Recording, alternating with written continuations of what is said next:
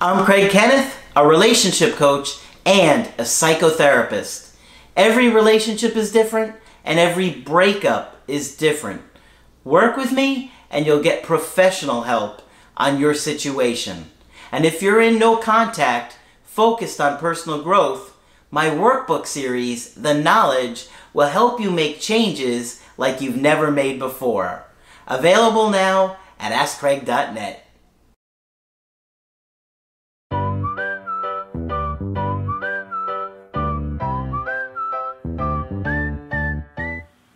Hi there, I'm Coach Craig Kenneth. And I'm Coach Margaret. And today we're going to be talking about three things that you must do in no contact.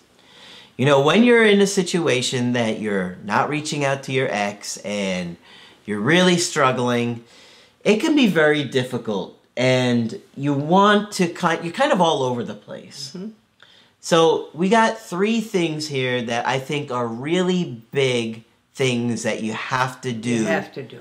That you want to stick to while you're in a situation where if you're leaving somebody alone and you're trying to, you know, obviously if you want to work it out with them, you want to let them come to you. Right. right. But that time is so hard because every second feels like an eternity. But I got three things here that are really important, okay? The first one is that you want to focus on understanding why the relationship didn't work out. That's a big one, don't you think? And I don't know. She she just got cold on me. I don't know what happened. Yeah. Okay? How do you do that? Yeah. How do you think about it? How do you go about thinking about it? Well, I would say you want to think about where you guys had fights or arguments, disagreements. That's a good place to look. What did you used to have? Yeah, fights about? What did you fight about? What did you disagree about? Right. Another big thing I would say you want to look for is was there something that this person kept saying they needed from you or asking from you repeatedly and you weren't doing it? Right. Right? Right. Because that's telling you that they had this unmet need right. and they're trying to express it to you repeatedly and you weren't meeting that, whatever it is. Right. You were on your cell phone too much. Yeah. Mm-hmm or we didn't do vacations together, or we spent too right. much time with your family and not enough with mine, whatever yeah, it might whatever be. Whatever it might be. But you have to really think about what went wrong, because if you don't know what went wrong, how are you going to fix it? Right. Right. You can't. You can't. Yeah. That's all there is to it. And, you know, it's nice if your partner can cooperate in that. Yeah. But a lot of times your ex doesn't really tell you the reason. You know what I hear the most often? They said they needed space. Yeah. And that they had to focus on themselves. That's a big one. Yeah. But usually those are the like the generic reasons. Right. There's no yeah. no authentic reason there because a lot of times they feel like if they're telling you the real reason, then you're just going to try and say, "But I'll I'll fix that. I'll change that. Now if you just give me the chance, I'll do it." Right. But at that point, they're frustrated. Late. It's too late. Yeah. And you're trying to talk them into something when they don't want it. But if you take a long, hard, honest look about, like you say, the things that somebody might have asked from you that you didn't do, mm-hmm. um, and probably one of them is, you know, they weren't present enough. They worked too much. And when they were here, they were just on their phone. Yeah. Yeah. Those are big ones. Those are big ones. But you have to know what happened. Yeah. And obviously, Margaret and I go into a lot of deep issues looking at factors like individuation, mental health, yep um, attachment styles, all the different areas that we explore um, that help you really look at your own situation and, and kind of put things together for what happened. Right. You know, but you have to be willing to look at it. Yeah. Yeah. You know, if you keep looking at this cliche stuff that's out there, you're not really going to get to the meat of the problem. Right. right. You know, which is what you got to do here.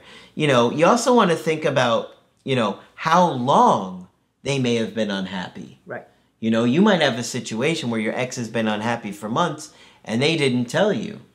Right? Right. I had a situation today where the woman didn't tell him that she was unhappy and I think it was because she was afraid he would freak out. So she kind of was quickly navigating how to get out of the situation without telling without him. telling him.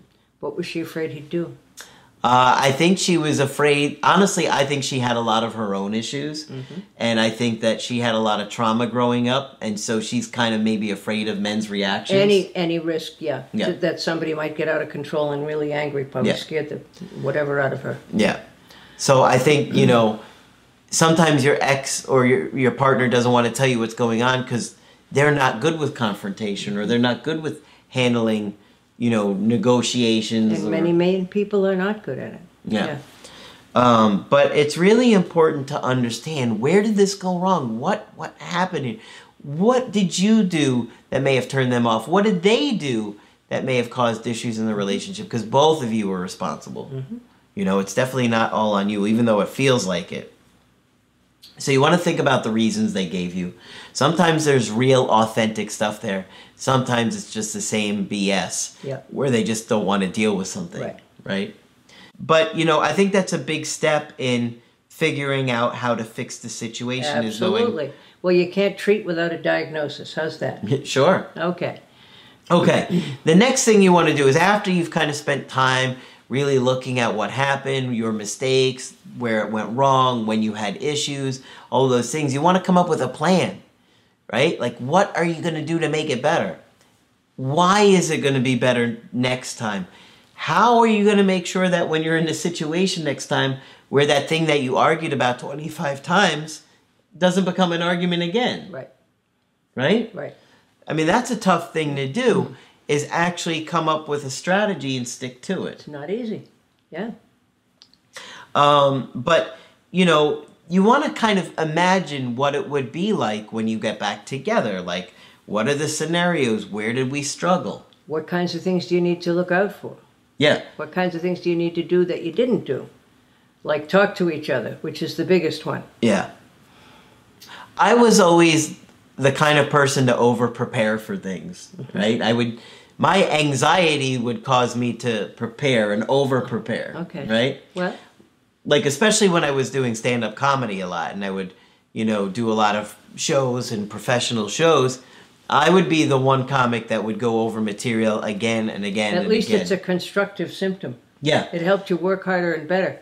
It, yeah, and that was one of the things that I would make sure that I was on point a lot of times because I would know my material inside and out and I would practice it and I would recite it. Mm-hmm. And, you know, before a show or a big show, a lot of times I'd be outside pacing around, going over my notes over and over and over again. Yep. But it kept me on point when the time came. Right. And so I would over prepare. And that's what I want you guys to do because, you know, you don't want to under prepare and then regret it. Right. It's better to over prepare and be Yeah. over, pre- yes. over yes. ready. Yeah, and you feel more confident when you've Right. done that too. It'll keep you sharp, Yep. right? Yeah. Because then you'll imagine, oh, I ha- I already felt I'm like prepared for this. Yep. I'm ready. hmm And then you stay calm and you feel more confident, That's relaxed about it, right? And here's the third biggest pointer, and this is really important. Okay? You thought about what went wrong, you come up with a plan. Maybe you've done a coaching with us and you've or you've done the workbooks and you've been working on all the skills. You have to stick to that plan when you're in front of your ex. Right. If you get the ex back, Mm-hmm. don't stop doing what you were doing. Yeah. Right. stay motivated, stay watching the channel, stay committed to the personal growth. Don't go back to your old ways. You have you should see how many people I've seen that will you know do all the right things and then they get so overridden by anxiety or emotions that their ex says or does anything to trigger them that they make a million mistakes. Yeah. Or go back to the same behavior. Yep. Yeah. So it's like, well, I got, I accomplished my goal. I got him or her back. Uh-huh. So now I can just relax again. Yeah. Oh, don't do that to yourself. I can guarantee that when the time comes that when you get in front of your ex, your body is going to be overwhelmed with anxiety and you are going to want to start a 5-hour text conversation or uh, stay on the phone with them for 3 hours and talk about everything and all of the plans that I tell you like if your ex reaches out, you want to set a date, you want to do this in person, gone. You because I had somebody email me recently that they said, "Oh, my ex finally reached out, and we've been uh, texting for the last six hours." No. I'm like, oh my, god. Yeah, there are some things you really need to do in person. Six hours? Why didn't you set a date with them? Yeah. Uh, it wasn't somebody that did a, a coaching with me, but I was just so like, oh gosh, I Yeah. know this is going to be gone before you even realize it because they're gonna, you know, know everything about you. That excitement of not having talked to you in months. It's going to be gone by the time you get together. Yeah. I had somebody say to me very hesitantly, maybe there are some things you shouldn't do over text. Yes, there are lots of things you shouldn't do over text. Yeah. It's not as personal as being in the room with someone. You're not trying to text your ex back. You're trying to get with them in person so they can remember what it's like to actually be in your presence Yeah. and feel that energy and that connection that you had even from when you initially started dating. It's not going to help you to throw all that out. And that's what I'm saying is like, you didn't stick to the plan. Right. The minute they reached out to you, you panicked. You came on too strong. You said you spent two hours or three hours on the phone. You spent all this time texting when what you needed to do is get in front of them and show off all of these changes that you'd been working on Right. for probably months. Yep. So very disheartening for me to see it to happen to you guys. You got to stick to the plan. Right. Figure out what went wrong. Margaret and I are here to do that. If you don't do a coaching with us, you know, there's tons of information. We have like, I don't even remember how many hundreds of videos at this point. Right. Um, was it 700, 800 videos? I don't even, I don't even remember off the top of my head. We have the workbooks. You could do a call with us, but really assess what happened, what went wrong. Figure out a plan for yourself or do one with us and stick to it Yes, when that time comes. And personal growth feels good. Otherwise, who would bother to do it? It really does. Right? Yeah. It's exhilarating. You can get really excited. Yeah. Yeah. So, um, so important that you stick to those strategies and then stay committed to the personal growth even after you get them back. I say put yourself on probation for like nine months to a year That's good.